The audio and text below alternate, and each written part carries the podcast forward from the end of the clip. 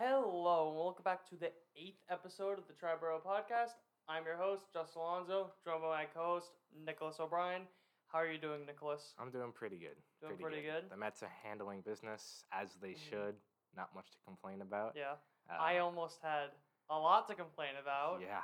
but um, Gerrit Cole saved. Gerrit, not even Gerrit Cole, um, just I would have been very, very. There would have been if you thought the Brewer series was bad for your reactions. Yeah. If they lost this series at home to the Twins, that would have been something. been How'd that sweep go, by the way? da da da da da Sorry. da Sorry. da da da da.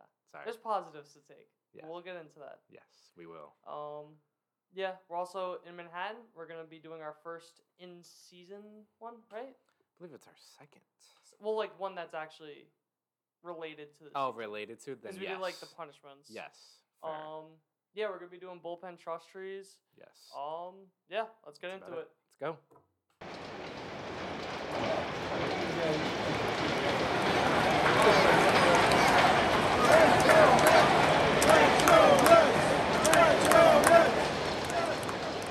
Now entering Queens. Welcome to Queens, where the Mets just finished up a three-game series in Oakland, where they thankfully Hell incarnate.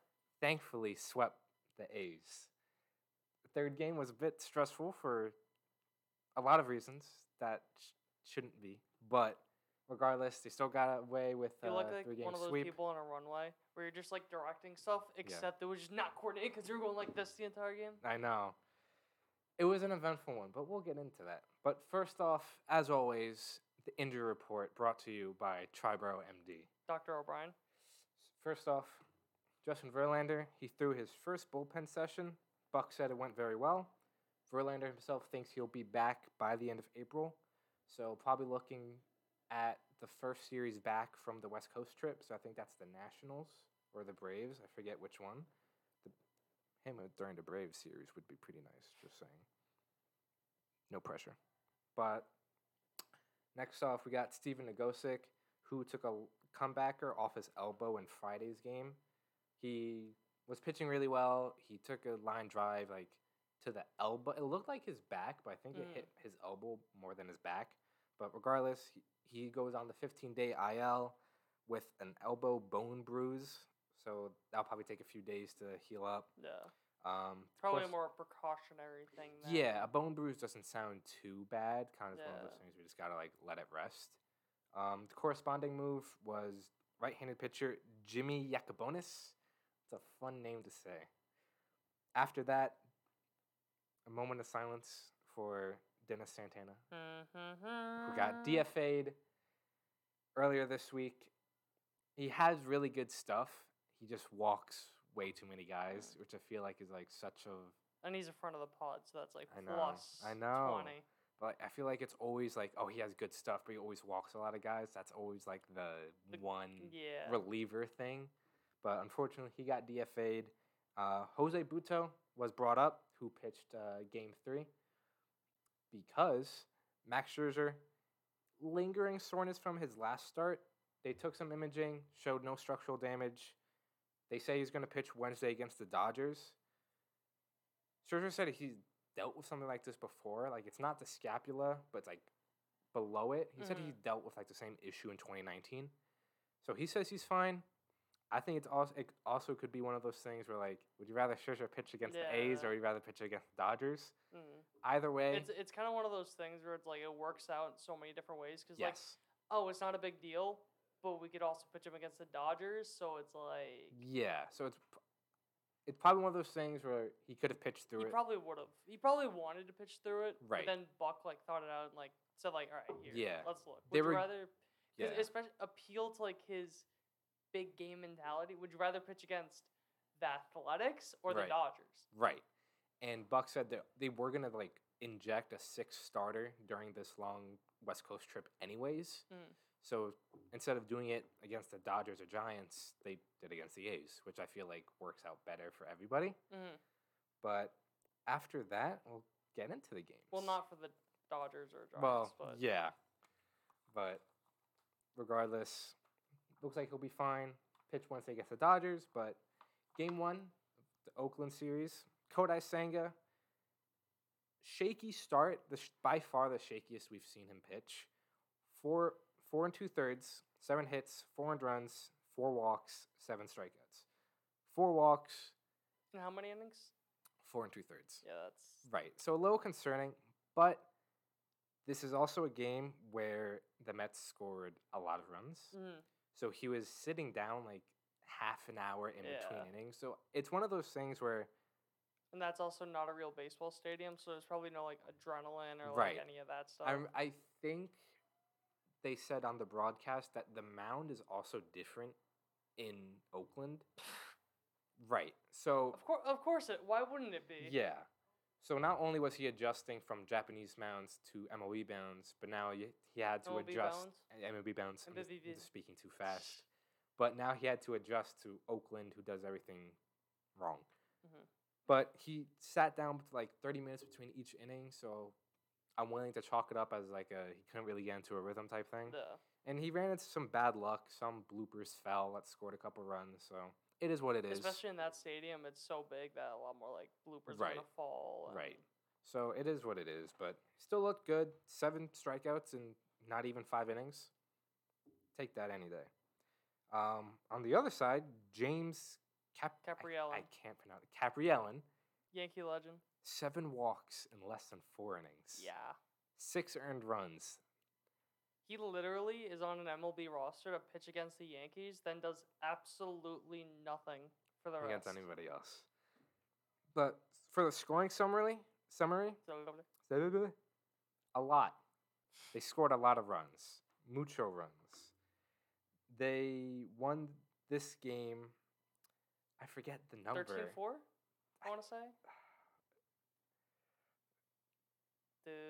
I know. Sorry, 17-6. 17 6. That's why I couldn't remember because it's 17 runs in a baseball game.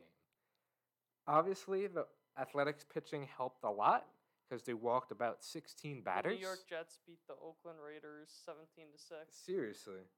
So they scored a lot of runs, highlighted by Francisco Lindor grand slam.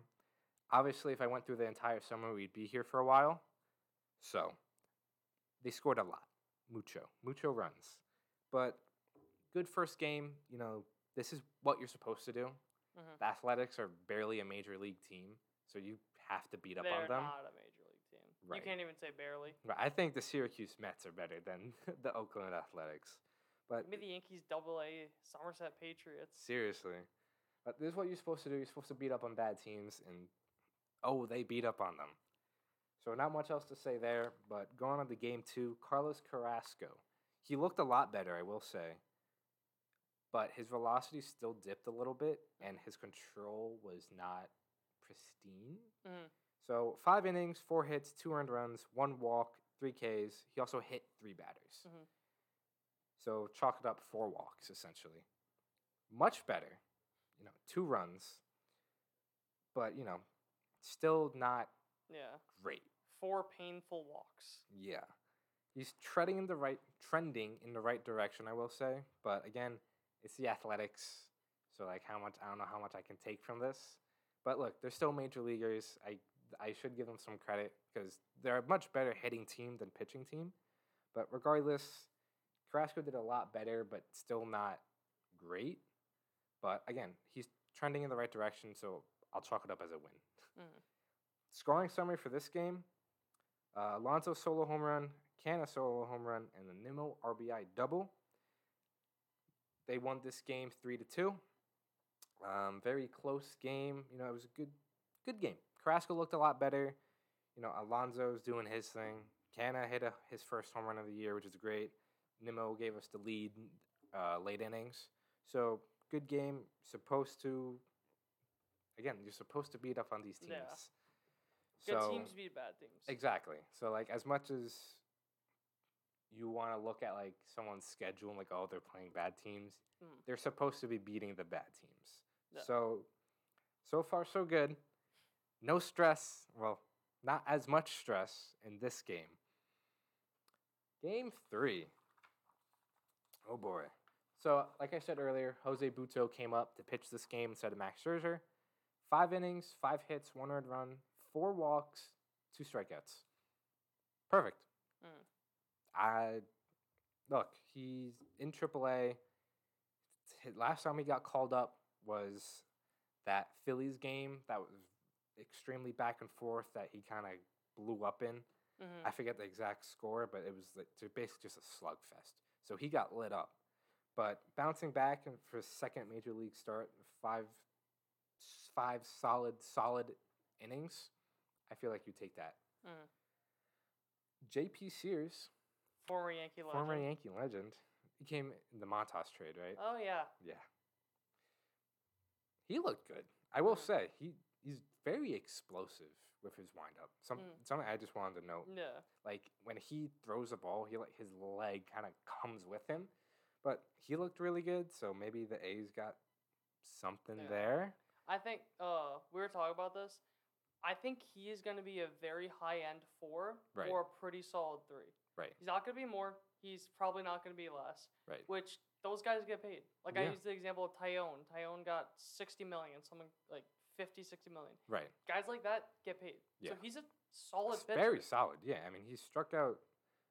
Pretty sure he struck out Alonso twice, Mhm. and I think it his fastball isn't like elite speed. He's more. He's a crafty guy. He's right. a craftier guy. But I think it's he's very lengthy, so I think it's his Plays up. extension, yeah, really helps his fastball play up.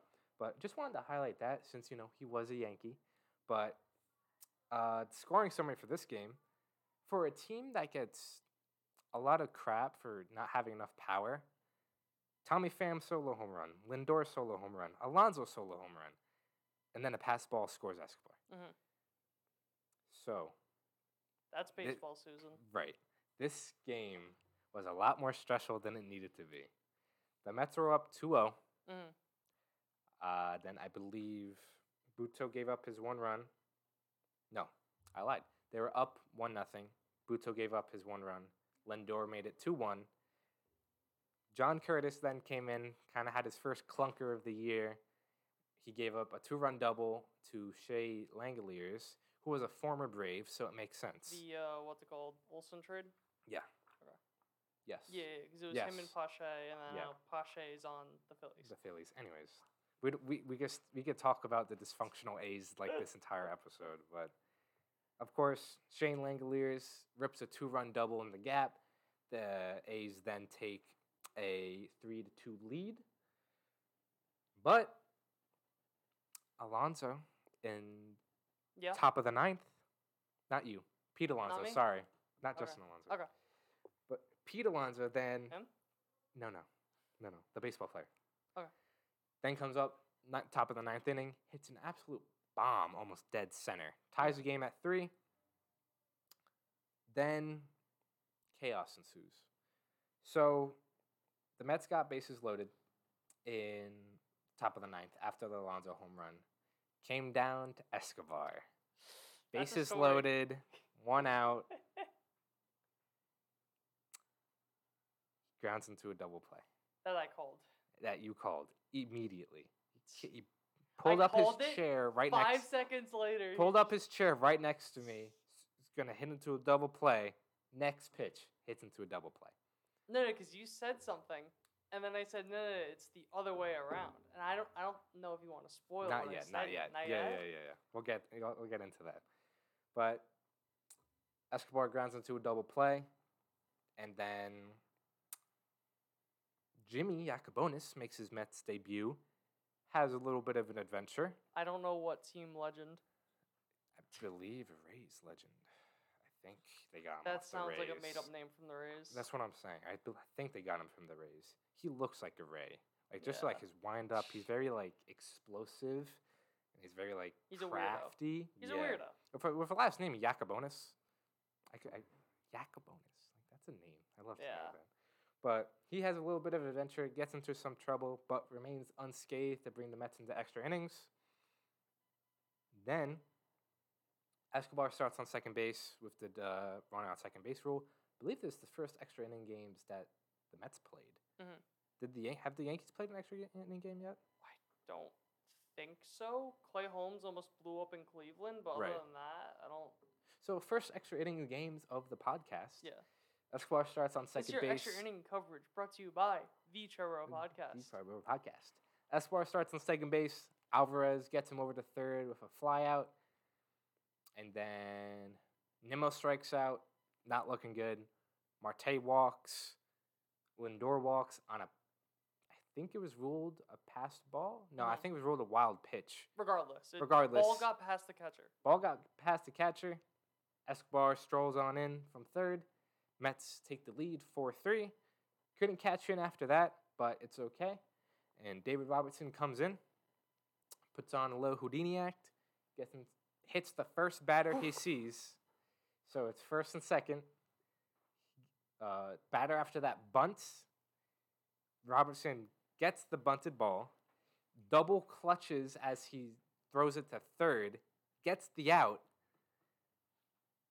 Is one then- clutch enough? Not too no, much. two. Two makes it scary. So that was the first out, and then I believe it was a strikeout, and then a ground out. Mets win the game four three. Very stressful. Uh, again, uh, props to JP Sears. It was a really good game by him, Mhm. keeping them the Mets down to only. I believe he only gave up one run. I think the Lindor home run was off another lefty, but overall, it was a very solid outing from Butto. Mhm. Again, called up like a few days ago to come up to spot start. Mhm. I think he did great. I, like I said, of called up, not yet, not yet. L- little hint, but Stop not yet, him. not yet. Wait, Oh. wait. But Butto looked really good. Again, four walks in five innings. Yikes! Mm. But look, he's still barely a major leaguer yet. He's still developing in AAA. So I think this outing is more than you can ask for from him. And I- like like we said earlier, I think it this plays very well. You have Butto pitch against the A's instead of the Dodgers or the Giants. Mhm. So I think it worked out really well. Especially not even for Scherzer and the team, but also for him, because that's Right. like I don't think you could get more low pressure, Than low pitching stakes against the than A's. pitching against the A's Right. in Oakland Right. on a Sunday day game. Right. So I think it worked perfectly for everybody. But look, it was a very stressful game for no reason. but thankfully, the Mets got the sweep as I asked. So thank you. This is what you're supposed to do. Take notes, Yankees. Yeah. But since you keep alluding to it, the Wait, big I'm alluding to something. a little bit, the big news of the day. The Mets got the Mets swept, yay! But earlier this Who morning, Who cares about that? yeah, who cares? Earlier this morning, Brett Austin Baty No, I'm out. is coming up to I'm the out. major Nope. leagues. With Au- Austin, I'm out. He's a Texas boy. Can we just call him Austin? No. I'm calling him Austin Baty. Okay. Brett Baty is being called up, well, back up, I mm-hmm. guess, to join the team. And I mean, Well deserved. well deserved. Well deserved. Look, these stats are just insane. In nine games, Baty slashed 400 batting average, 500 on base percentage, 500 on base percentage. Literally flip a coin. Lit- yeah, literally got on base half the time. Yeah. An 886 slugging, which is good for 1.386 Dude, OPS. his on base was a good slugging. I know. Five home runs in nine games.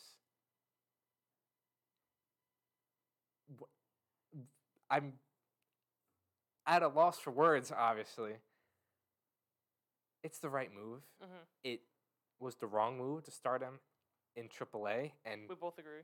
And I'm pretty sure they don't even wrong. get the year. Like they don't get the year of I service time. so it's so. like why why right, keep him down for like what, fifteen days? yeah, If you're not gonna keep him down the For- entire like he should have been on the roster regardless. but Yeah. that's I and I mean, I hate that. I hate service time manipulation. I know, so do I. But it's it. The other thing is Escobar has just looked Mhm. And almost just, unplayable. just because I don't want it to come off, I've been also like very much so for Baty coming up. Yeah, no. Just so that there's no like confusion Yeah. in the way I'm saying it. I, I feel I feel like that's apparent, yeah. but Escobar just has looked unplayable. And look, and if his double play, bases loaded, ground out Yeah. Is his That's last at bat, or at least starting at bat for the Mets. I don't know. The corresponding move has not been announced yet, so we're not sure Who's getting DFA'd? Who's Mhm. getting optioned? Who's getting cut? We don't know. Maybe even a potential injury that they've been like hiding. Right. So if that ground out was Escobar's last starting at bat, if you want to call it, kind of fitting. Yeah. It's frustrating. He was frustrated. You know, he Mhm. grounded into it. He got to first and he slammed his helmet down. And I feel for the guy. Like I want him to succeed. I was really hoping he pulled through. And the it's what I said earlier that he alluded to. well, you say what you started with. And Yeah, I'll- so I when it was bases loaded, I said that Escobar watch Escobar come through here, and then Billy Eppler is gonna on the roster. yeah Billy Eppler's gonna get back on the phone and like hey Baty turn around Yeah, and then I said no. He's about to hit into a double play to solidify his DFA. Not even five seconds Yeah, later, you just see a first slow pitch, chopper to the shortstop. double play, but it's very fitting. Unfortunately, Yeah. it's just it's been a very frustrating contract overall. I Mm. feel. I mean, besides his September like hot streak, Escobar hasn't really done much. And I absolutely loved the signing when it happened. Mhm. I thought it was more underrated. Like I didn't, Marte was a good signing. Cano was a good signing. I really liked Escobar. It did nothing for me. Mm. It was one of those signings I look at it and I'm like, okay, what? right. Why? But I do hope he stays around in some capacity. Mhm. I don't think they're gonna DFA him or cut him or trade him or whatever with him. He's not Cano bad. No, he. I think. Look, baseball is a very mental game. Mhm. I think we've kind of established that. Some things we've talked about. So him knowing that Baty's kind of lurking, gonna, he's look. These guys are not hermits. They have social media. Mhm, You know, yeah. he can look at Baty's stat. Right. He he has Baty's stats whenever he wants, and I'm sure they talk not talk about it, but he overhears things. And also the media is probably down his throat with it. Yes. So it could be a very well mental thing, but look, Escobar is still a very, I feel, important piece to this team. Forget about player. He's a great clubhouse guy, Mhm. and he's he's like the heart and soul of this team. Mhm. And I love the guy. I think he's just, great. just tell him like, hey, you're not on the roster anymore. Like we're DFAing you, but we're gonna pay you twice your contract to stay just to be in the clubhouse. like we'll hire you as like our backup to assistant regional manager, just so you stay in the clubhouse. stay in the clubhouse. But no, so I still think he's valuable as like a utility guy. Maybe you work in some DH at bats. Mhm. From You have really bad value on utility players. no, I don't. No, I don't. Anyways, yeah. anyways, I think you could get some at bats at DH. You know, utility guy. Maybe they start looking at Baty in the outfield a little bit Mm. more. I don't Take know away yet. from the can at bats, like I was saying earlier. Right. Maybe we're not sure yet. This is also very brand new. We don't even know who's getting sent out. Exactly. We don't even know the corresponding move, like I said. So, congrats to Baty. I think well, well deserved. He basically gave the Mets absolutely no choice. But look- Literally half the time he gave the Mets no choice. I know. But look, um, it is it's the right move. I think it deepens the lineup a lot. i I forgot the exact numbers, but Baty has the highest average exit velo in the minors. You know who's also playing in the minors right now? Don't don't say his name Fernando Tatis Jr. is rehabbing right now.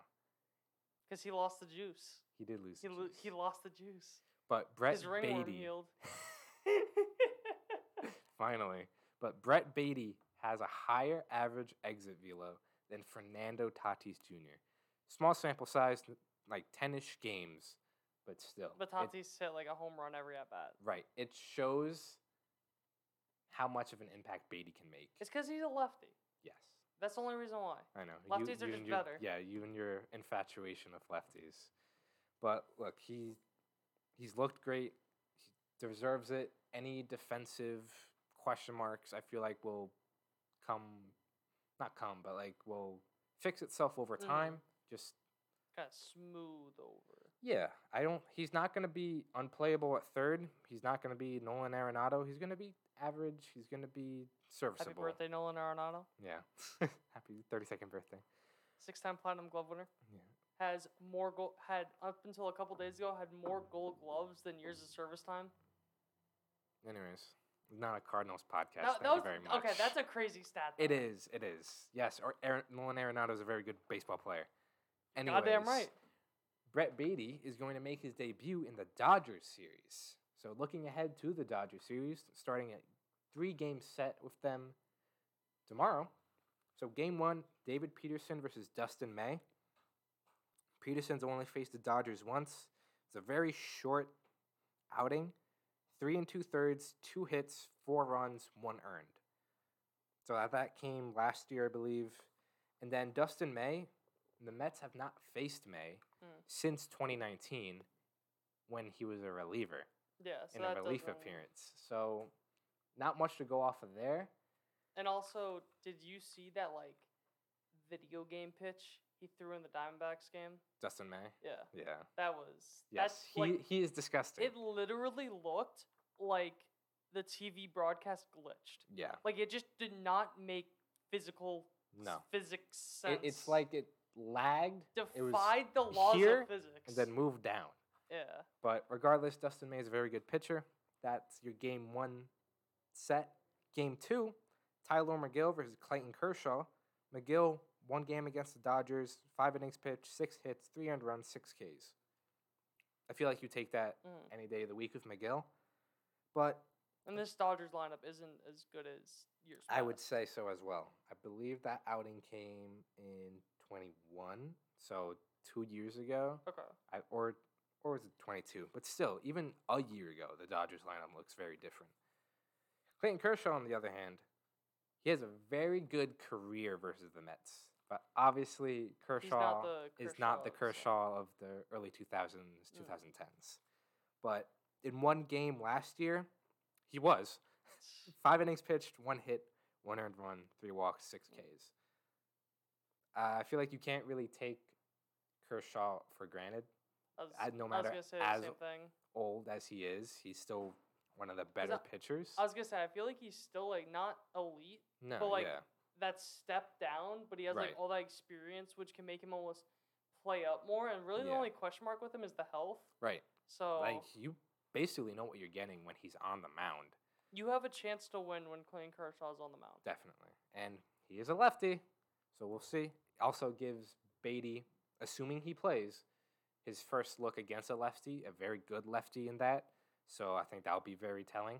I feel like Kershaw is that's such a brutal matchup. Yeah. Because like if it's like Velo or whatever, he's probably faced flamethrowers. But like this is a one of the craftiest movement type Right. lefties you he may in his entire. generational curve. He may never see a curveball that nasty in his career. Exactly. So I think there's going to be a very good test for Baty, assuming he plays. But the last game is what I'm excited for.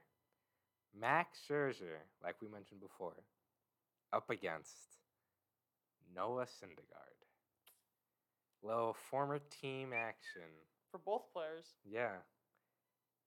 Syndergaard, the Mets have never faced him, obviously. I don't think that's gonna be The- an issue. Right. The two times they could have last year, his Angels start got pushed back a day. And then his Philly start against the Mets got pushed back a day. So I think the Mets are finally going to be able to. And there's a chance Face that if he gets Syndergaard. pushed back a day.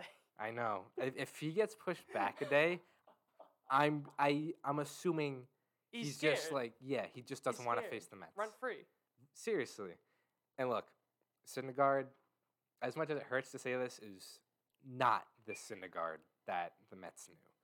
He's a 92, 95 at best guy, sinker ball pitcher now. He's pitcher no now. longer Thor. He's He no longer is- Thor. I don't know. Uh, I forgot what's his name. Anyways, He's more like a Percy Jackson now. sure, half he- half god, like a ha- like a demigod. even then Even that's, that's like too much. Donald Blake, that's what it is. Thor's alter ego. Donald Blake. Anyways, Scherzer versus the Dodgers in his career, 93 and two thirds, a 2.59 ERA. He hasn't faced them since 2021, Mhm. which is funny since that's the year he was traded to the Dodgers. But yeah, you kind of know what you're getting when Scherzer on the mound. Kind of with Kershaw, no matter how old he is, you Mm. for the most part, he's had a rough few outings with the Yeah. Mets. Scherzer's going to give you a chance to win anytime he's Mhm. on the mound. But You also just gotta hope that that pushback Right. maybe helps with that wall. Maybe like push Yeah. that wall another right, inning. so instead of hitting the wall in the, The sixth inning, sixth, maybe- seventh, maybe, maybe? he doesn't. They take him out after six, so he can't hit it in the right, seventh. maybe he never hits the wall at all. But some notable players. This is insane to me. At Dodger Stadium, Pete Alonso is hitting 360 with seven home runs, 16 RBI in 12 games. Mhm.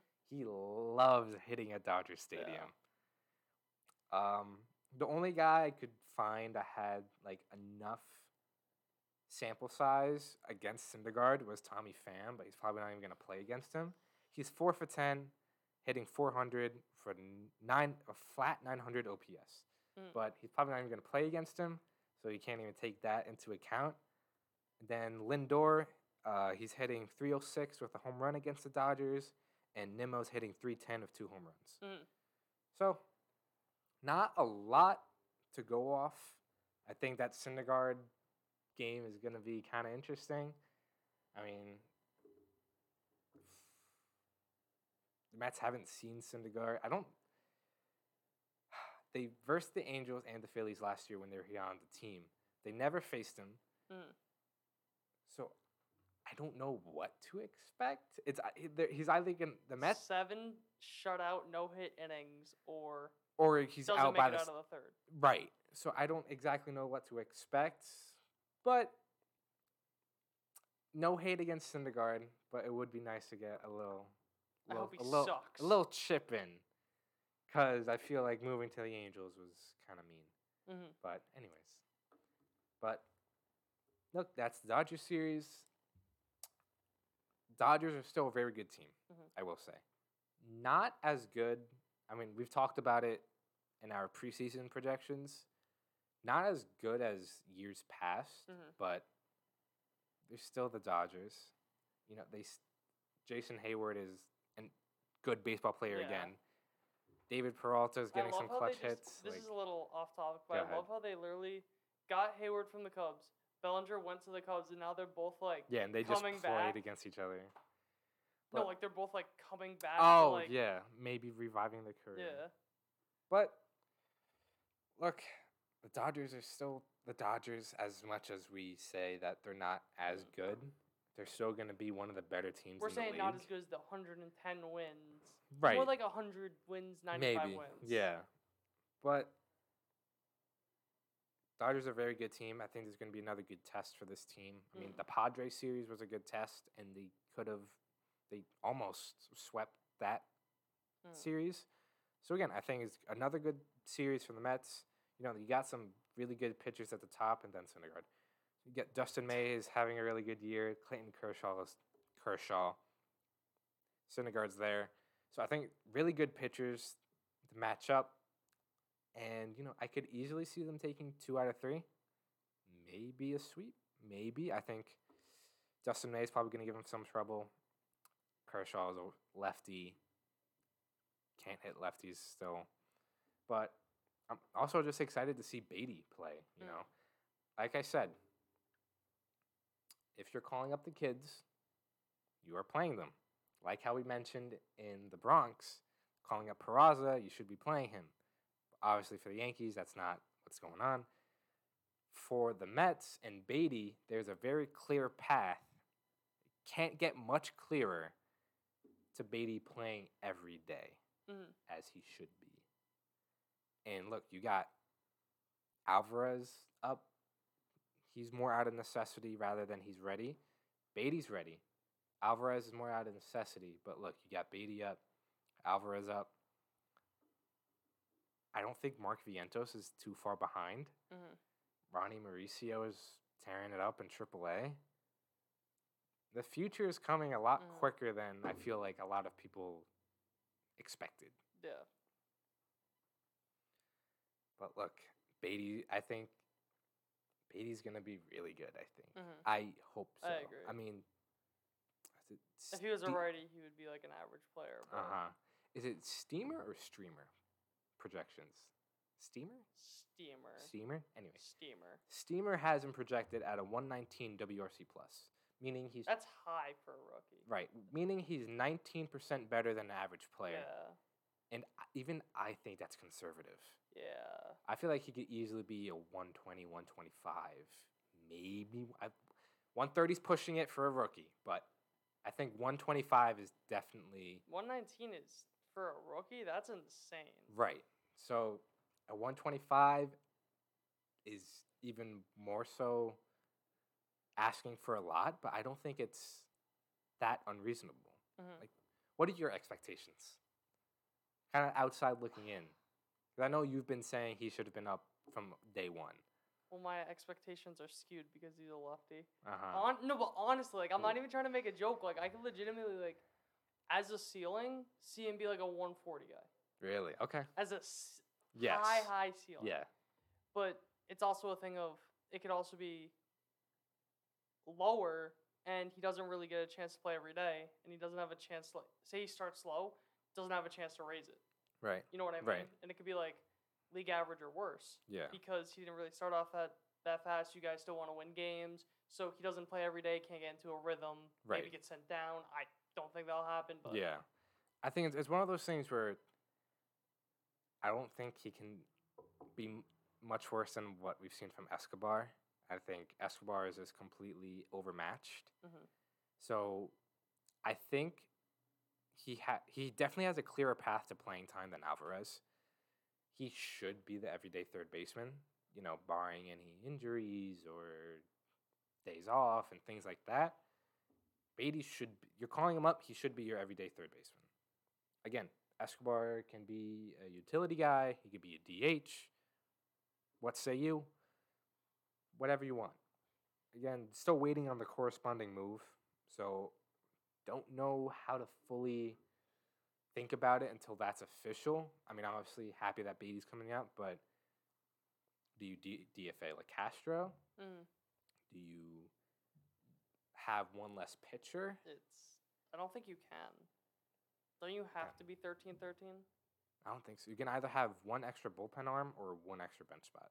Okay. So it can I be. thought you, I thought you had to be 13 13. Yeah, I don't think so. A lot of teams like because it's evenly split, but I don't think it has to. I think it's kind of just like extra wherever you please. But they're playing what seven games in seven days, so having an extra pitcher would be nice. So you know they'll probably send down Butto. So do you send down Butto to bring up Baty, or do you send down mm-hmm. Butto to bring up another pitcher? I think the easiest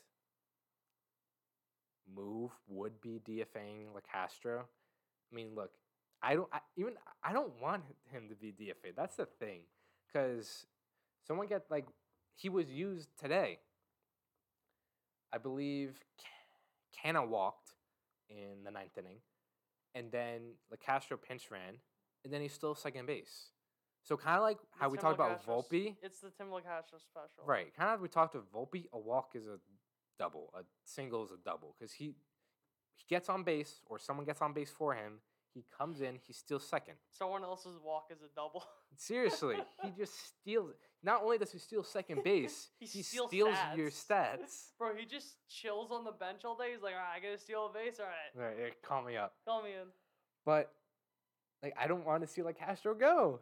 Do you remember that movie Fever Pitch? yes. We watched. You remember Yeah. the closer? How the closer literally just slept. Oh, in the slept until he was needed. Until he was needed. That's Tim Locastro. That's Tim Locastro. until he needs to run. He's literally just sleeping. I know, It's like, oh, I gotta do some cardio. Sure. It's the easiest move. I feel like it's the less it's the least painful move in my opinion. But like like Castro's specialty is needed I feel later in the summer Mm. rather than the beginning of the year. But it's one of those things where do you quote unquote risk losing him You're not. Right. Risk losing him to some picking someone picking up on waivers, and then you know you have Baty. But I think if you do DFA him, kind of like you said. I feel like he can easily just be outrighted to AAA. Because to me, it's a thing like this happens in the NFL too, where like when you have to like going into season, you have to cut down on rosters. There's like five guys that you really want on your roster, but you can't fit them, and everyone's like, "Oh, they're all gonna get claimed." They never get claimed. Right. And It's just one of those things of every team has their own guys that they like significantly more than other guys. Definitely. Like there's a saying, "No one loves you like your mama." yeah. That's basically it. Tim Castro has had a lot of mamas. yeah. But regardless, I think that's the easiest move. They're not going to DFA Escobar. I would be shocked Yeah. if they did. Breaking. I know, man, right now, but there's not really anything else unless, like I said, you send down Butto. And you just-. I know. Just, you send down Butto, and then you just replace him with Baty. Mhm. That's maybe easier than DFAing like Castro, but then again, you're down an arm. Mhm. So, do you want to risk it like that? I think Castro should be a DFA'd. I think that's the easiest kind Yeah. of move Way to to make. maintain all of your assets. Definitely. And again, they're playing a lot of games with no rest days, so you never know when that arm's going to come in handy. But moving on to another prospect, Alvarez. If they talk about him for a second, he played his first back-to-back games. He looked a lot better today. He had a well-struck hit uh, in, I believe, the tenth inning that moved Mhm. over Escobar Fly out. fly out, but well struck. I mean, even you had to turn around because of yeah, the no, crack I of was the like bat. walking away. I heard the crack of the bat, and I was like, Right. So he's looked a lot better, and he's played back to back days. So it's one of those things like he just needs time to play. mm, If you're gonna play him once, twice a week, that's not gonna help him. You know, he. I feel it's redundant at this point, but they need to play to be like Volpe. Mm. He's played basically every day, right? He's had I one off he's day. had one off day, Right. and yeah, And I feel like now the results are kind of showing. You know, better than kinda. 15, 16 games in, Mm. he just needs time to adjust. As we Alvarez is the mentioned on in the Bronx, there's been I think we may have mentioned in Queens as well.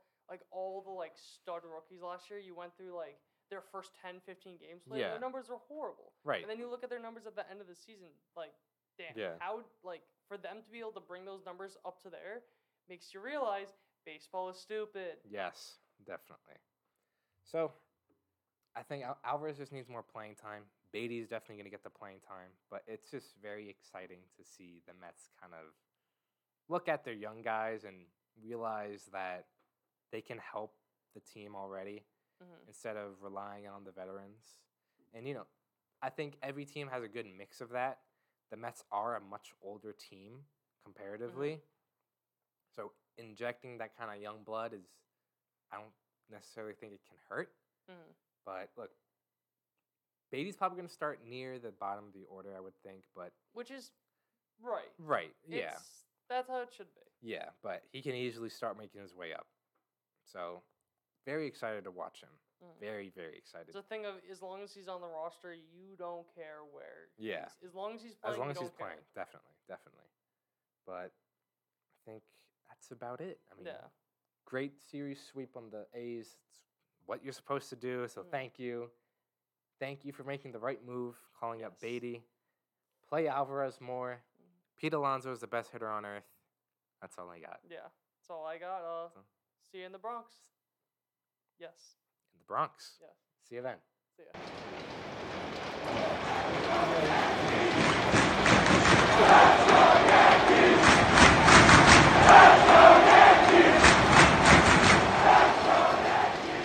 Now entering the Bronx.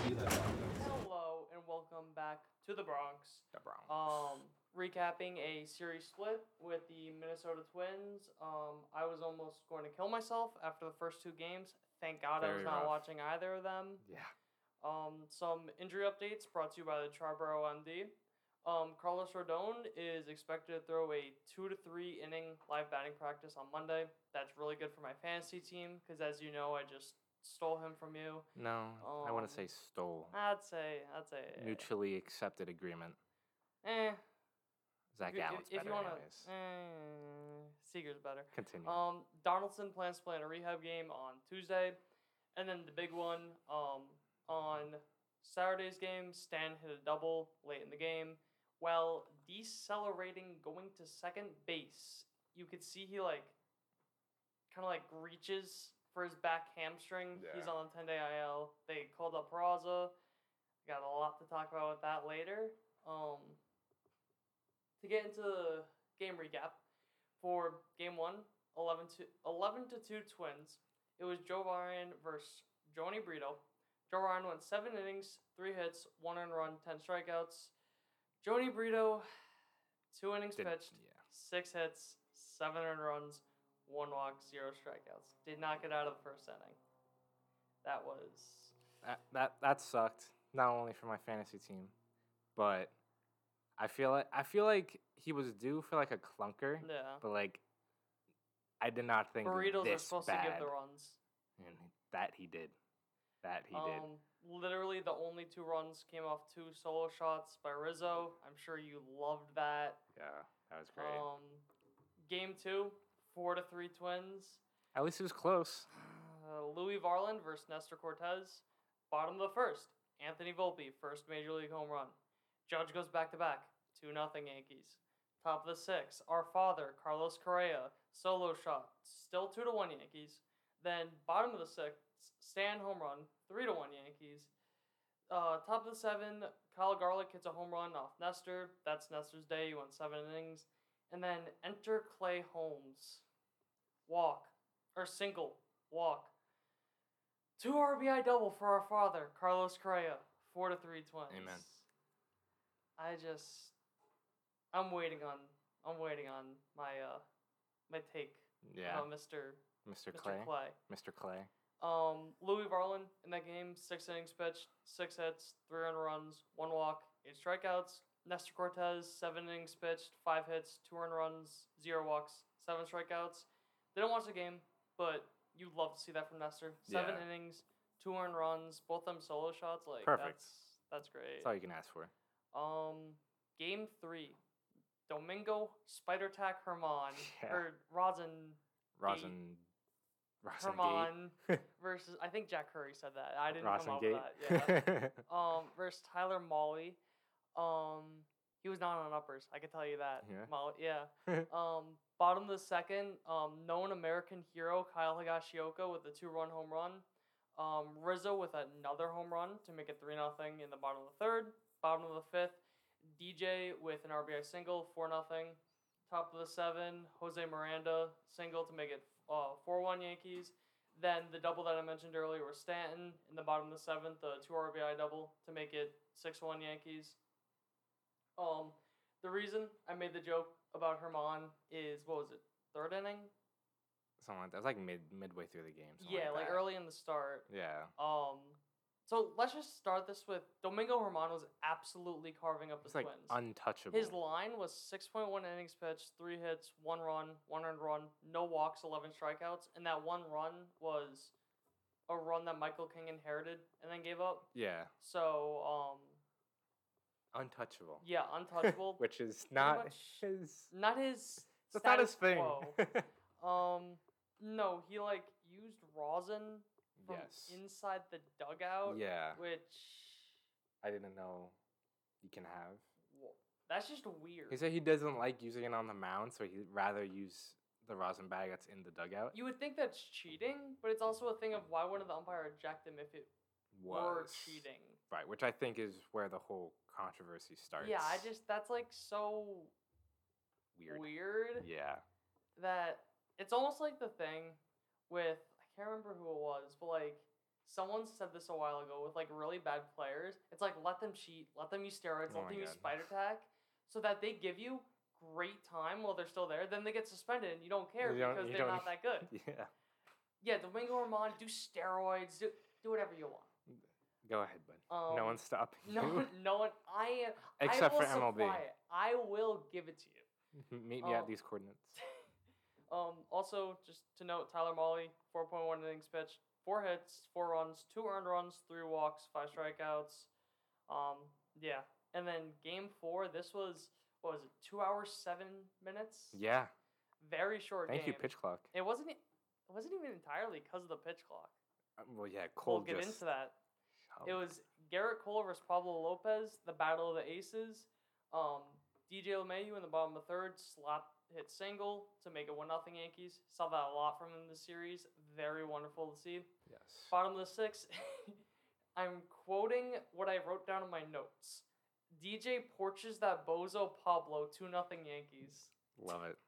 Bozo. Um, yeah, DJ LeMahieu short porch uh blast Short porch special. Sport porch. sp- It literally bounced off the top of the Right. wall. You can't get more Uh, short porch than that. um, so the big Fake story of this game, if you noticed, I only gave two score updates. That is because Gerrit Cole decided to be very good. Quite. Gerrit Cole went nine innings pitched, two hits, zero earned runs, one walk, ten strikeouts. That was An ace performance. wonderful. Yeah. That is what you want from an ace. Right. You want a guy that you need to win that game. He will win you that game. Mhm. I have before I get into like some of the notes, just want to know or note Pablo Lopez six innings pitched, seven hits, two earned runs, one walk, seven Ks.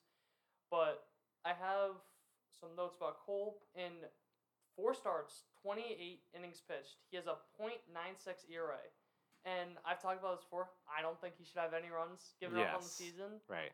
um the Yankees wins don't matter like win loss he's 4 and 0 the Yankees are 4 and 0 in his starts I think that does for certain guys I think you can argue that it does matter You can't. I feel like you can't knock a pitcher. you can't take it away from them Right. But it just it helps yeah like yeah because they only do so much. And I mean, besides offense, if the Yankees score one run, Mm. Cole single handedly wins them the game. Yeah. It's a thing of like wins don't matter, but if you look at Cole's career, his teams win a lot when he's pitching. Right. So Like, there take that for what you will. I think it was 2019.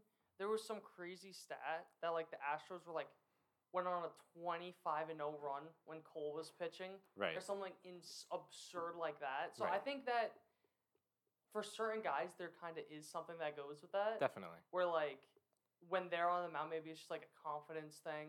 Yeah. Maybe it's something like that. Right. But I definitely think there is something that can. Yeah. I mean, it, it, says a lot about Cole, but Mhm. then it also says a lot about the team. So Mm. Um. Yeah. No. Short hair Cole is just the best pitcher Different. in baseball. I. any pitchers out there watching for some reason, if you want to get better, if you have long hair, cut it. Cut it. Cut it. Cut it. Um. Yeah. No. So all those lists not having Gerrit Cole in their top ten, Looking not in the pretty top, funny. not in the top five. Yeah. You're um. Not looking too hot right now. Yeah. Um, to comment, this is kind of like a thing about the Stanton injury. Why are you calling up Raza? Okay. Why?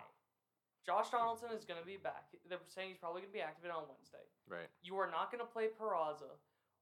Why are you calling? Why are you calling him up? I mean, who who else would you call up?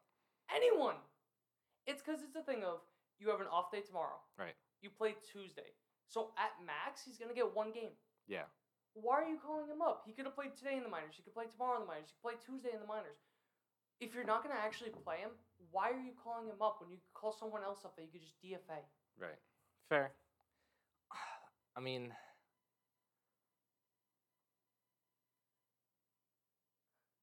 I got yeah, I got nothing. I just don't, hate what they're I doing with his development. Because even last year, he was on the team for like 60 games, and he played like 25 games. Right. I just trade him, leave him in the minors, or call him up to stay. Right. You can't be doing this and then that and then this Right. and that. It's such a just. I hate the way this organization treats prospects. The fact that Anthony Volpe made the roster opening day roster was like the biggest thing since sliced bread. I hate how. Ah! Yeah. No, definitely. I mean, it it's hard to look at it in any kind of positive light There isn't any. because you you don't have room for him. Just- Because look, I mean, look, stands out. So Cabrera's probably gonna play outfield every day. I want to cry. then you you have Rizzo, you have Gleyber, you have Volpe, you have DJ. Uh-huh. Unless you plan to like give DJ day off, then Gleyber, then DJ, then Gleyber, then Volpe, like you know what I It- mean? It's so stupid. Yeah. Like, and you can't even give DJ a day off right. because he has to play third. There was one thing that, like, the only thing that I could think of, and I think this is one of the dumbest things on the planet, is play him in the outfield. Peraza. That's why I said I think it's a dumb, but that's the only like, yeah. You know what I mean? Like, what else would you do? Yeah, I know. There's there's no space for him on the infield. So So he's a bench piece. that you already have how many of those? Like, Yeah. I just, I think this was It's a little bit of a head not little. Yeah, I know. It's a head scratcher It's for sure. Look, maybe they know obviously they know something we don't, but like it's hard to look at it and not think that it's They don't like know said, it- anything that we don't. yeah, well, fair enough. I just Yeah, his if the same thing if my Mets and their prospects. If you're calling up the kids, you have to play them. yes. I mean, it it's it seems simple to us, yes. but for some reason it seems so overly complicated for a majority of these teams. Oh no, we have Isaiah Kenifer left on a six million dollar contract. If only we there was a way that we could have not tendered him a contract in the off season. I know. Oh no. I wish these they had that option. These rules with baseball are so stupid. They literally just did not have to offer him a contract. Right. And look, I I still stand by that. I think he's valuable as a utility piece. I know. No, I know, I know. but Not on this you, team. You, yeah, you have guys like if you want to penny pinch, you have guys who are going to cost less to be able to basically fill in that IKF position. I agree he has value as utility man, but not on this team. right. Because what every time he's in the infield, he makes a disastrous error. Unless he's at third. and he still makes a horrible error. Um, so okay, you're gonna play him in the outfield. You already have a logjam in the outfield. Right. Bader comes back. You have another Even more logjam so. in the outfield. So I just, It I doesn't think, make sense. and also I don't want people getting on him too much because he is IKF. He is Who good he is. for what he is. Yeah. We don't need that on the Yankees, but people are gonna get on him for being On the Yankees. yeah, which he just shouldn't be. right. It's almost a disservice to him as It a is. But It's. Anyways, um, Yeah. the point of like what that, the Peraza injury was like the Stanton or the Stan injury. the Stanton injury. That's why Peraza got called up. What do you, what do you do? With Stanton? It's like I honestly or what to like make of, not what because he's gonna stay on the team. Yeah. Like what do you make of it? Cause can I just Yeah, go ahead. There was a thing that Michael Kay said in the broadcast. He has missed thirty nine percent of games for the Yankees Since he's been since on the he's team. been on the Yankees. Yeah. Honestly, I think he's just too big. I do too. Like, like, look, the guy, the guy looks amazing. He's a Greek god. he, he is. He's chiseled, but like, that's an it. It seems It's to an be an issue. issue. Like, good for him. He needs to get some off-season training with Pablo Sandoval. I know. Like, I think he's just too big. He He doesn't. I don't think he has enough flexibility. I mean, like you see him run, he's like very stiff. I feel. Yeah. But it's one of those things where, like, all right, tell him to cut some weight. You know, Mhm. is does that zap his power? I don't think so. I don't think so either. But like, it's one of those things where, like, yes, this this is the quote unquote easy answer: lose some weight. Mhm. We're not calling him fat, by the way. He's we're just- saying lose he's some just, muscle. Yeah, he's too muscular. But like, you lose some of that. What th- what is that going to said that about affect? I know, lose some to lose muscle. some muscle. Right, but like, if if you tell him to do that, what does that affect? and is it the thing that is he getting hurt because he's not playing the outfield and he's just DHing, or is he getting hurt because he's playing the outfield? It's like half and half. Right. So then, what do you It's do? There was, and I, I just something that I wanted to like mention. It's kind of off topic about Stan, but like we've talked about this a couple times. Like this is just proof he's not on steroids. yeah. Because like He there's way no way that you could be on steroids while missing this much time. Right. Like you would not. If he's It taking just doesn't seem to possible. be stronger, he'd be taking some HGH as well and like stuff Right. like that. So I just don't. I don't know. I That's know. just one thing. Yeah. It's I. f- It's a very frustrating predicament, I guess you want to call it. Because it's true. It's like, what do you do? What can you change? You know what I mean? Yeah. They try putting him in the outfield, maybe get some more flexibility. He gets hurt. All right, we'll just DH you. He still gets hurt. Yeah, So like, I don't. and I don't know his injury history as much as you do. Is it like always his legs, or is it just something else yeah, every time? it's usually the legs, like Right. calves, hamstring. Right. I think I want to say there's one with the oblique. That could Right. be judged, but I want to say Yeah. that's still lower body though. Yeah, I, yeah, I'd still consider that. because your core is lower body. right. So it's one of those things where, like, in theory, it seems like he just needs to play the outfield more and just, you know, move his legs. But then he gets hurt. Yeah, So- it's like What's what's the deal? It's I, it's very frustrating because obviously he's such a good player when he's healthy, mhm. and hopefully it's just a ten day stint and he's back. I don't but think so. I think it'll Right. be at least two three weeks. Right. Especially with him, usually they usually baby it. Especially with a hamstring, that's like an oblique where you really got to make sure right, you take care of it, or else it could be a lot longer Definitely. recovery. right, Um, yeah, no, there's there was like another note I had is I absolutely loved the game four lineup, but it would have been a lot better with Stan in it. yeah, Like the Volpe, Judge, Rizzo, Gleyber, DJ, I love. But if you have Volpe, Judge, Rizzo, Stanton, DJ, Gleyber, right, that just deepens it so much more. definitely, Because to I feel like we've talked enough about Stanton, but kind of talk about like the other pieces on that. Volpe is the perfect leadoff hitter. yes, DJ is the perfect five hole hitter. right, So it's like it's perfect. Because you've seen that every game that Volpe is a leadoff hitter.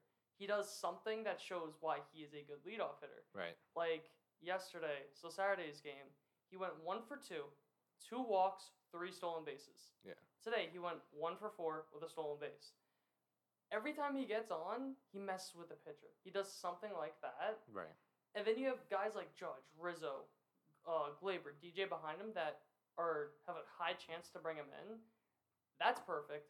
I'm definitely unhumbly giving myself credit for saying Volpe was a perfect leadoff hitter, DJ was a perfect five hole hitter. right. Because look today, It worked, DJ had two RBIs. right, Um, and I said that my there were some positives to come with this series. I think the biggest one is Volpe seems to have adjusted to major league pitching. right, In his last 14 at bats, he has four he has four hits, a homer and a double, and three walks, four stolen bases. right, That is I don't have the slugging or OPS, but that's 286 average with a 412 on base, right, with some pop and four stolen bases. right, and four twelve on base, like you That take that, is- especially because he's so fast. Yeah, Get on base, steal a couple bags. a single's a double. Right. So like, a walk's a double. That's like my thing with him too. I don't care if he's one of those guys that ends up being a high on base, low average guy, because a walk is a double, a single is a double. Either way, you get to first, you're able to steal second, he'll be on second the next Yeah. pitch. So again, he like you said, he's and then he'll be on third the next pitch. Right. And it's almost as if you play the kids and you let them have time to adjust, they'll adjust. For those They'll listening, catch I did like a shocked face and I put like my hands on my cheeks, like Yes. what? Who would have thought? Who would have thought? You just need to give them some time. And like you said, he's been known to start slow Exactly. and adjust as he goes. Exactly. Like there was a thing Lo of and behold. I want to say it was like midway through May last year in the minors. He was hitting under 200, Right. and he ended up hitting like 250 on the year with like an 850 OPS, Right. and still stole 50 million bags. Right. So I just I'm not worried at all. No. I think people are still freaking out. He's been very good defensively. He had a good play at the top of the ninth today for Cole's game. I just I'm not worried. No. Like I'm very excited to see what he does going forward. no, definitely. And you there shouldn't there there was never reason Yeah. to worry in the first place. Just doomers. I mean, it's April 16th. Yeah. The the Game season's 16. right, the season's been on for two weeks, The two and a have half. not lost series, Right. and people are like, and even today in the, his first at bat, he almost hit an opposite field home run, but like last second hooked foul. Right. So it's like I'm just He's catching up. shut up. Like if you're if you're freaking out, just shut up. I know it's too early. Yeah. Um, kind of to move off from the offense. Let's talk about the bad. I have alluded to him earlier. Clay, no longer Sherlock Holmes. Who's Watson? He's Watson now. Yeah. He's he's, He's no longer he's no longer Sherlock Holmes. He's now Watson. In 31 innings since July 12th, Clay Holmes has a 5.81 ERA and has walked 18 batters And how many innings? in 31. Jeez. His whole thing in Pittsburgh, why he was so bad, was because of the walks. right. And starting to creep In up In the again. Cleveland game, he did not look well. He almost blew that. Right. I just. We'll get more into it in the bullpen trust trees, Okay. but I am Losing trust Mm. by them outing. But yeah, seems like a great guy. I want. yeah. Again, we're never talking bad about the person. Yeah, But- this is. You gotta figure it out. Yeah. Talk to Matt Blake. Yeah. I don't know what it like. What what do you th- what have you seen? You think? I don't know. I, I don't know. Like he was this. He was having. Obviously, I'm not saying greatest closer of all time, but he was Right. pitching like the greatest closer of all time. Right. Just and I, I don't think that that's crazy to say. In like 30 innings, he had like a .2 ERA. Yeah. Like that's not. And he, I'm pretty sure he struck out like two batters an inning. Right. So that's not that crazy to say. And then he just went Falls off a cliff. to Pittsburgh. Clay Holmes. Right. And now it begs the question: Is he first half or is he Pittsburgh? You know what I mean? But it's I just don't get how you go from that utterly dominant to just Lost. not even lost. Just like it's like a Space Jam where he got his power zapped. Power Like- sapped. Yeah. I know. It's. I don't know. I don't know. it's something know. that I'm sure is being talked about. Yeah. I'm sure Matt Blake is on top of it, yeah. but it's he's not off to a great start. Talk for a couple seconds because I want to look something up really quick. Sure. But personally, I would want to do more research. Like, is his spin rate down? You know, is his velocity down? Like, is he just missing pitches? Like, what's going on here? Is he dealing with an injury? Like, does he look like he's That was- laboring? That may have been part of it last year. when Right. He went on the IL. Um. Yeah, and then like he seemed like okay when he came back. He didn't seem the best. Right. And I mean, I feel like you take a middle. Like, you, you're not going to get that point two first half. Mm. You hopefully don't get Pittsburgh, but you take somewhere in the middle. Mhm. You know what I mean? I found what I was looking for. I wasn't sure. I remembered hearing something of he like last year he had an option. He doesn't have options. okay. So I was just thinking like send him down for a little bit, Right, let, let him him like figure it out. fix it out there. But he does not have options. So. Right. So trial by fire. Yeah. But It just please not in the ninth inning. In right. A I was gonna say. one run game. Yeah, it's one of those things where he's gonna be. Let him pitch low a- leverage. yeah, s- sixth, seventh inning guy in a blowout. Even seventh, I, I just You throw don't him even. in the sixth. Like, Right. all right, that's like uh, it. I have for like my overall notes. Do you have any? No, I mean I think Brito was due for a bad start, but again, I don't think he. I Ran don't. out of Imodium, Yeah, I- so he had to go with the runs. he absolutely exploded. But Mhm. look, he's still young. It's not like one of those things where you're gonna write him off. Mm. But Third major league start. yeah, he had two great starts, one really really bad start. Yeah. So you work on it, you see where he goes from here. I will say he did not look good at all. From what I saw in like clips and like people freaking out, every pitch was either in the dirt or middle middle. Right. So it's like that's And it could be a mental game too. You know, I had I had two it. really good games, so you know I got to keep it going. Then he presses. mm, Uh, Nestor looks great. I think talk about the bullpen in a bit. mm. Needs some rearrangement, I think. Rosin Gate Germán look good. Her- I mean, yeah, My You're- my Cy Cole pick looks fantastic. Phenomenal. But look, Cole did what he's supposed to do. Germán surprisingly did fantastic. Germán did more than what he was- supposed to do. Right. Uh, I know you wanted a sweep But Yes. this this is a very good Twins team, so I think you take a split. With how the first two games happened, you were on your hands and knees thanking our good our good Lord Gerrit Cole that we got a split. Yeah. So And look, I mean, game two was like an inch from it was being if, it, won. if Clay Holmes did not be second half Clay Pirates Clay, Clay Holmes. Holmes, right? So yeah, I think I saw Clay Holmes doing the chop. Yeah. Yeah. But look, Um, I think you you take it given the circumstances, but you just look to improve. Yeah. Um, so look ahead. The Yankees are starting a three game series against the Angels on Tuesday. Before we get into the games, got a couple of friendly faces.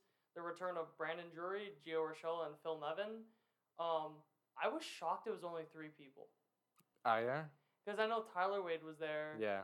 Um, He's on the I Athletics now. want to say Mike Ford was there as well. I could be wrong on that. Uh, But there was Who like, knows? oh, uh, Austin Romine. mhm. There was literally like 10 guys. Like, I'm honestly, when I was looking at their roster, I'm like, really? Where did they go? Only three? yeah. Um, so yeah, that kind of shocked me. Um, all right, Tuesday is the first game, like I said, 7:05 start. Jose Suarez versus Clarke Schmidt. Jose Suarez versus New, the Yankees in his career, 19 innings pitched, 5.21 ERA. Definitely want to exploit that. Clarke Schmidt had one relief appearance, two, uh, two thirds of an inning, one run. So that's just who- Yeah. Not um, much to go off there. the Wednesday 7:05 game, Griffin Canning versus Jhony Brito. Neither have pitched against the Yankees or Angels. right. Um, Thursday at 4:05, Patrick Sandoval versus Nestor Cortes. Patrick Sandoval versus the Yankees, seven innings pitched, two runs. Nestor versus the Angels, 13.2 innings, 2.63 innings or ERA. Yeah. Yeah. Um, yeah, Good pitching matchup against two very good lefties. yeah. So that's gonna be fun. Um, something to note: obviously, Ohtani's not pitching. Ohtani's pitching Monday because the Red Sox have like An 11 a.m. game. yeah, it's because of the really weird. Boston Marathon. That Oh, like that why it is? Day, Okay. I think they called it that. Right. I'm assuming that's why they're doing it as like a, not special. But like a. You you know where Yeah. Um, so they're having, which is always weird to have a series end on a Monday. Right. Um, yeah, some numbers. Uh, a lot of guys had like average Hmm. numbers against the Angels, except for Aaron Judge. Um, Aaron Judge versus the Angels, 301 batting average, 10 home runs in 28 games played. Right. Anthony Rizzo was another guy the Angels, 304 batting average, six home runs, 20 games played. Honestly, it's it's getting silly how every time like I look at Judge's numbers versus a team, I get like shocked he's hitting like over 300 Right. with a like a lot of home runs. It's like why am I why am I surprised? Yeah, at this point, Aaron Judge is a very good baseball player. As I mentioned last episode, he's came to Mike Trout levels. Yes. Speaking of Mike Trout, Mm. Versus the Yankees, he is hitting 303, 10 home runs in 50 games played. I was shocked that it was that low. Right. I'm shocked his numbers were not like 400, 20 home runs in like 40 games played. right. This man absolutely owns us. There's a reason he is like the most talented player in the game, as at least as a hitter. Right. That is, he's been hot too to start the year. Or am I? No, I, I'd say so. I mean, he's been Mike Trout. He's been Mike. He's yeah. been Mike Trout. As, like I, as I said, you don't, right. don't look at his numbers because he's just he's Mike Mike, Trout. Trout. um another one that shocked me. Ohtani versus the Yankees only hitting 200, but he Oh, has seven home runs in 17 games. Oh, I thought he was hitting like 300 versus Right. the Yankees with like 10 home runs in 15 games. Must be some clutch home runs then. There was one game I think he had three. Ah, So like inflated. Doesn't two, count. I think no, I think it was two, and then the next game he had one. Gotcha. But like still, Yeah. um, Always got to be careful of Ohtani. yeah, that's and this is, in my opinion at least, I don't think their record has like really reflected it. Let me check this really. It's it's a very different Angels team. yeah. I will okay, they're seven and eight, but I think they're a much better team than seven and eight. Yeah, their pitching has still been their downfall a little bit, but But I think their lineup is a lot better than Definitely it's been. better. At least a lot more depth. yes, Significant amount more depth. definitely Logan O'Hoppe, uh, rookie catcher, looks very good. he does. Um, Probably see him against Nestor yeah. at the very least. Expect it's not going to be the Angels of past. No, Just note that. yeah, definitely. Um, So yeah, that's really all it. Yeah. that- All I got. Right. Um, for the Yankees, you got anything else to add? No, uh, I think, like you said, definitely different Angels team. Hmm. I think their pitching can still be exploited a little bit, but the offense should not be written off Hmm. by any means. I think Yeah. it's a lot better than people It's not are like realizing. have like Cole Nestor, and Right. then like Rodon. right. You have They got Nestor, and then Brito, Clark who- and and Clark and Schmidt, so it's like you don't really know what you're gonna get from them. Mhm. So I think it'll be a fun series. It definitely will, yeah. but I don't think it should be going into it like an easy It's not. It's not gonna be easy. It's Right. good thing it's at in the Bronx. da Bronx. Um. So yeah. yeah, you got that home field advantage, but no, I think it should be a good series. And it's always nice to see Ohtani and Trout. Yeah. Um, Ohtani, just one more note to add. I think, or there was someone I was listening to on the fan last year that Aaron Judge, or Aaron Judge doesn't sell tickets. It that may sound Okay. weird, but like when people go to the Yankees, they see the Yankees. They don't necessarily go to see one, One individual player. player. But Ohtani, Ohtani will definitely sell yeah. tickets. so just yeah, that's just I Got a know, lot of was, like, revenue coming your way. it makes sense. No, Yeah. it does. I mean, you got arguably the best player, Mhm. and then arguably the most talented player. Yeah. So And then you have Ohtani and Mike Trout. Um, right. Mm-hmm. So But no. yeah, that's really all I got. Um, we'll see you guys in Manhattan where we're doing our bullpen trust trees. See you there.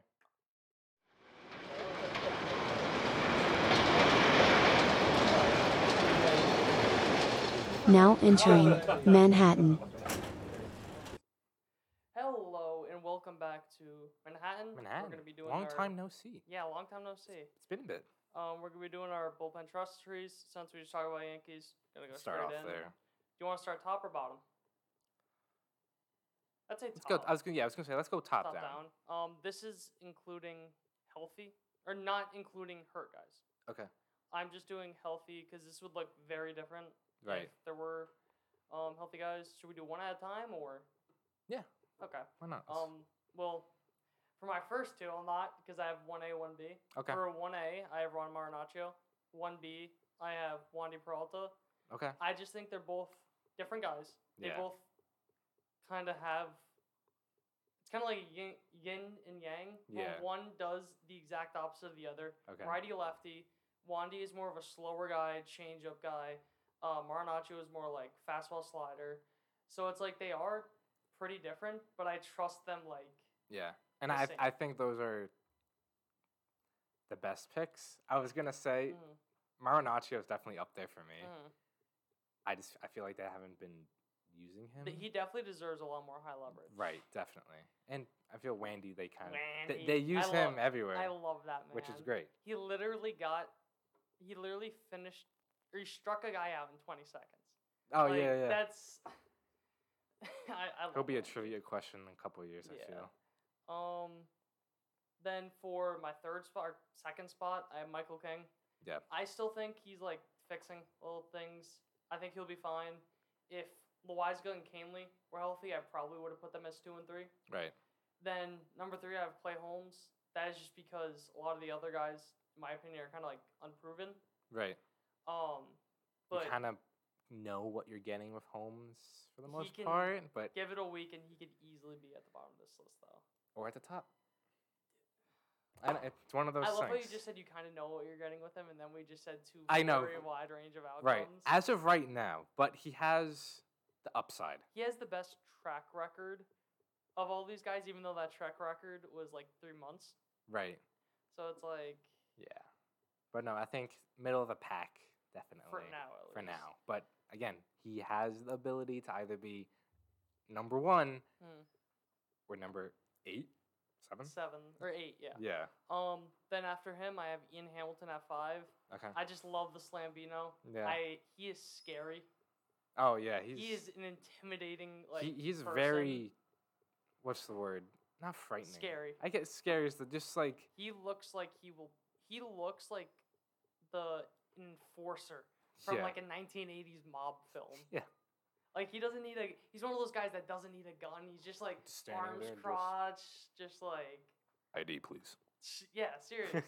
He he's the pitcher they give you a stink eye on a mound. exactly. Um, number five, five through seven, or six through eight. I.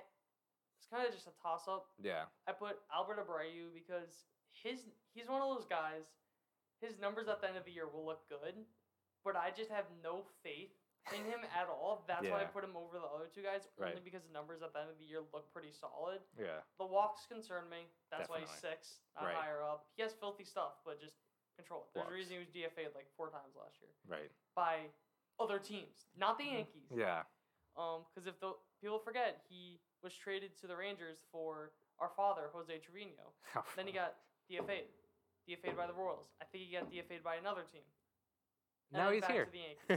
To the Yankees. so it's like, yeah, it's one of those things where he's getting DFA'd for a reason, but the stuff is definitely there. I think he he may get DFA'd when Weisgar or Kahnle come back. Right. Um, Kinda like- also, important note, Colten Brewer got DFA'd.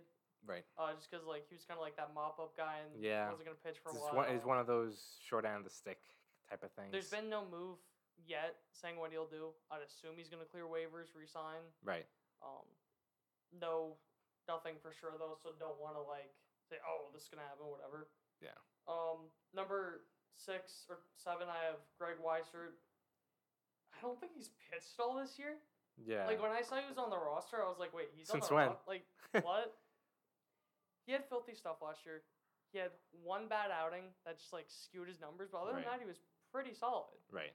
I think he'll be solid, but we literally have not seen him this year. Yeah. And the only reason he's seven and not eight is because I see Jimmy Cordero pitch and I want to like Cry. hide. Like I literally just want to go under my blanket and like wait until I hear Michael Kay saying, "Oh, and we're going to the bottom of the whatever." Right. Just this dude's yoked. Like he literally, there's one thing he does that's kind of sick, but he shouldn't be allowed to do it because he's not good. He like, no, so he has like kind of like sleeves that go down to like here. Okay. right? Like three quarter sleeves. Kind of. Right. But he, because he's massive. Yes. But he like pulls up his right. He's a righty. Pulls Yeah. up his right sleeve in the middle, Uh-huh. so his right arm looks like so much bigger. right. If you're good, I love that. Sure. But you're not. Yeah. You haven't Prove been it. pitching well. I know. If he was pitching well, love that. Sure. But like, It's one of those things where you can't, quote unquote, show up if you're not producing. I guess. yeah, he's like flexing, but it's like, what do you? It's like it's like pimping a home run when you're down ten. no, it's like pimping a home run that isn't a home run. Then you get thrown out at second. Donaldson. I'm not referring to Donaldson. No. Why would you say I'm referring to Donaldson? Donaldson has never done that multiple times. No. Of course not. Why would he? Anyways. I'm looking at you, Josh Donaldson. um, yeah, obviously, like I said, Loáisiga and Kahnle, if they were on this list, they would probably be, they may be three and four over Michael King, just because Okay. Michael King hasn't like shown much. yeah. Loáisiga may have even been second over Wandy, just because I think Loáisiga's insane. Yeah. No. Definitely. But the injuries can't do that. yeah. You have to. Kahnle hasn't pitched Yeah. this year. Who knows? But yeah. definitely injuries have to take a part because like Mhm. it's one thing if you're producing and you have good stuff, but if you can't stay on the field, Yeah. how much use are you to the team, especially for a How much reliever? can you trust them? Right, because you're sitting down for I don't know two weeks. You pitch for a month. Oh, shut down for another two weeks, and you pitch for a month. Blah blah blah. So definitely, but I think Loáisiga, for me, He could even be one. I was gonna say I feel like He probably would be one. yeah, he, he's probably one of the guys you want to see in the ninth inning. Yeah. But I would be fine if Michael King is healthy. If him, Marinaccio, Wandy, or Loáisiga closed, I wouldn't care who. right, Um, I think Clay Holmes got some early saves, but that under is looking mighty fine. it is. Um, But I think Clay Holmes has kind of lost his quote unquote closer. Juice That too. got space jammed. he did get space jammed, but it's one of those things where like it is early. We will say it is early, so talk to us in a month. Clay Jordan Holmes, like Michael Jordan, or Clay Michael Holmes. Oh but talk to us in a month, and this list could look entirely different. Yeah, Jimmy is- Cordero may be my one. Like Right. who knows? relievers are just most life volatile Of a position. reliever is wild. Yeah. You literally just sit down all day, be like, oh, it's the eighth inning, start warming up. Oh, Right. the team scored five runs. Sit You're- back down. Sit back down. Right. And then And I won't see you in two days. the same thing Right. tomorrow, and you may get sent down. Yes. So Unless you're a it's- Tommy Kahnle, you just drink a Red Bull, yeah, and then you drink another Red Bull, and then you then you drink another Red ten Bull, more Red Bulls, and then you sit back down. and then you stream on Twitch. yes. Um, yeah. I, I, that's- I I hope your uh, the intervention we had at Can the I beginning. mention something about this? Is like getting very off topic, but did you know Tommy Kahnle streamed on Twitch for like two months and just didn't say anything? Did he really? Like he didn't advertise it. He just he's just doing it, sure. and then it just one day blew, people were like, "Wait, that's Tommy Kahnle," and then it just blew up. Sure. So I thought He's a um, man of many talents. That's just completely random, but I thought that That's was like pretty funny. hilarious. Yeah. But Um. that all you got for the Yankees? Yeah, that's all I got. So moving on to the Mets bullpen, I think it's very cut and dry. I feel. Especially number one. Yeah. Number one is obviously David Robertson. He's been everything and more that you Mhm. can ask for. Obviously, when we first signed him, it wasn't the closing job wasn't his. He was seventh, expected to be inning. seventh, eighth inning setup guy, Mm. but obviously with Diaz going down, Robertson has stepped up big time. Yeah. In seven seven innings and a third, three saves, zero earned runs, nine Ks. And Buck has kind of sh- not shown his cards, but like he's not going to use Robertson as a closer. Mm. You know, if the top of the lineup is coming up in the eighth inning, he's going to use Robertson. then. Yeah. So I think it just it gives the bullpen He's a little more closer in- flexibility. In like principle. Yes, definitely. Like he's probably going to end up with seventy five percent of the saves, probably more. Mm. But this signing has just been huge, more than you Mm. can ask for given the circumstances. So Robertson is an obvious number one, Mm. and I feel like I wouldn't say one A, one B, but a close second is Adam Ottavino. Mm. I mean, he had a career year last year. Well, I won't say career year. He had a really good year Yeah. last year. His 2019 with the Yankees was just Right. absurd. Exactly. So far, six innings, one save, 1.5 ERA, eight Ks. He really only had one clunker, which Mm. is the walk off during the Milwaukee series, but everything was going wrong during the Milwaukee series, so I'll kind of just Give him a pass. I'll give him a pass for that I one. just. Do you have anything more for Ottavino? No, go ahead. I have just seen him hang too many sliders in big spots. Yeah. The George Springer home run. There were multiple walk-offs that he gave up. When he was with Boston, I remember the Yankees hit like multiple, not walk-offs, but like clutch late inning pl- Right. like hits. That would later on probably win Even in the. Mets, didn't he also give up some like big hits to the Yankees? Or like, I mean, I can't remember exactly, Mm. but even if he did, he still kind of that was kind of like a clunker, I guess, is Mm. one of those bad innings because he ended the year with like a sub three ERA. I just I know you can't see it. no, no, that's not what I'm. It's just one of those things of like I could see it from the Mets' perspective, but Right. every time I see him You just can't help against it. it. Like, there's a joke that like he is nonstop helping the Yankees win, no matter where he is. Right, right. So it's just think of like He's a sleeper agent. he is. But no, he's looked really good, and it, it seems like he's. I don't know. I don't want to say fixed, but touched up his two seamer. Because mm-hmm. if you've seen it, this thing's disgusting. Mm. Like it'll start You going got the two out.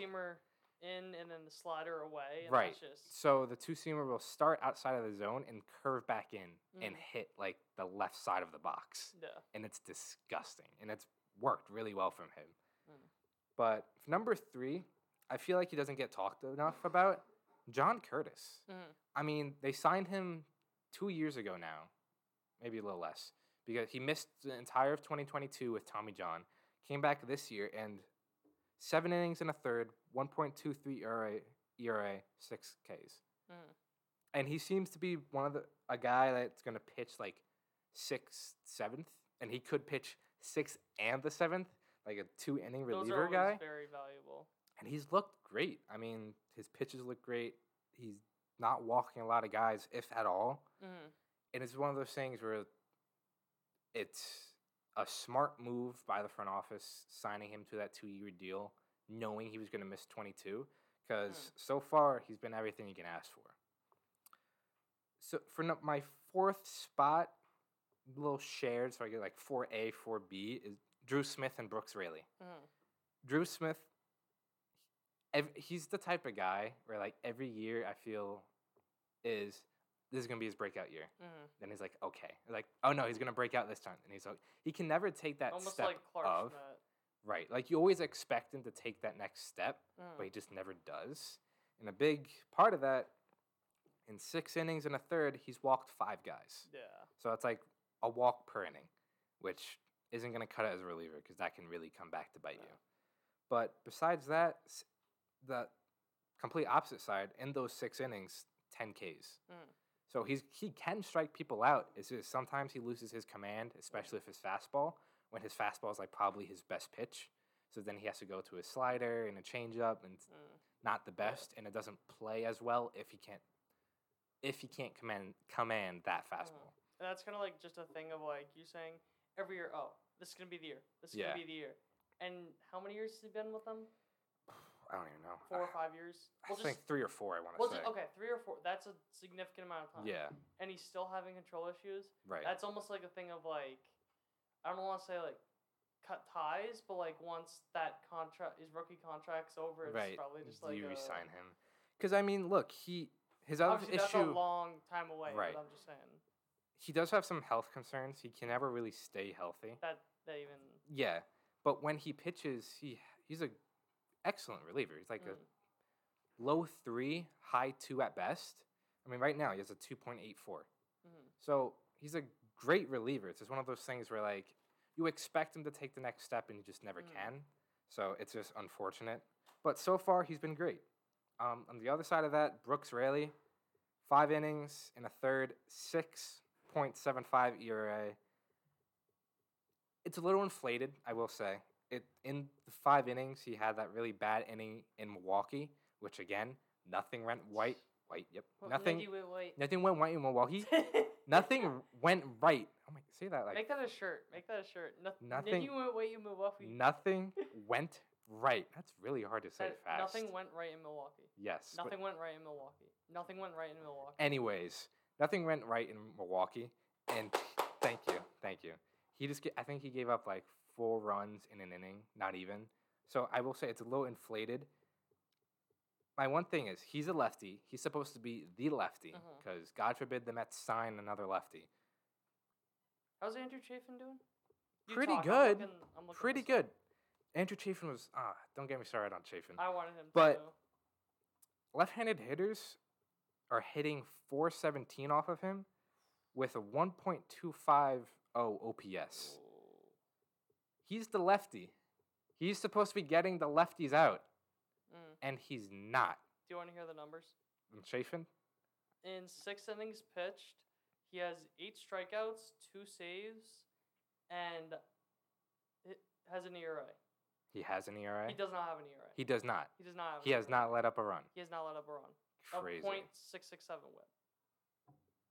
And he was he was on the market for how long? What, like a six mil, uh, two year, six million dollar deal? For, with the Diamondbacks? Like, I don't. He's twen- Regardless, he's twenty four.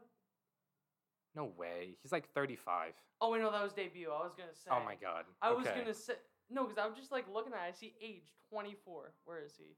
Thirty two. 32, but still. I was gonna. I was about to say that man I is know. like. Okay, But regardless, ignore me.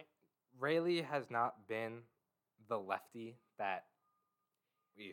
Can I cut you off Thought? for a second? Go ahead. He started with Arizona. Did he really? Yeah, he started with Arizona, then went to Chicago, then went to Oakland, then Yeah. Detroit, then okay. Right. All right. Off sure. topic. Anyways, Brooks Raley's not getting lefties out. And Mm. he's supposed to be getting lefties out. That's like the entire reason why they traded for That him. you, you have another righty in the bullpen. Right. And Ro- look up Robertson splits versus lefties.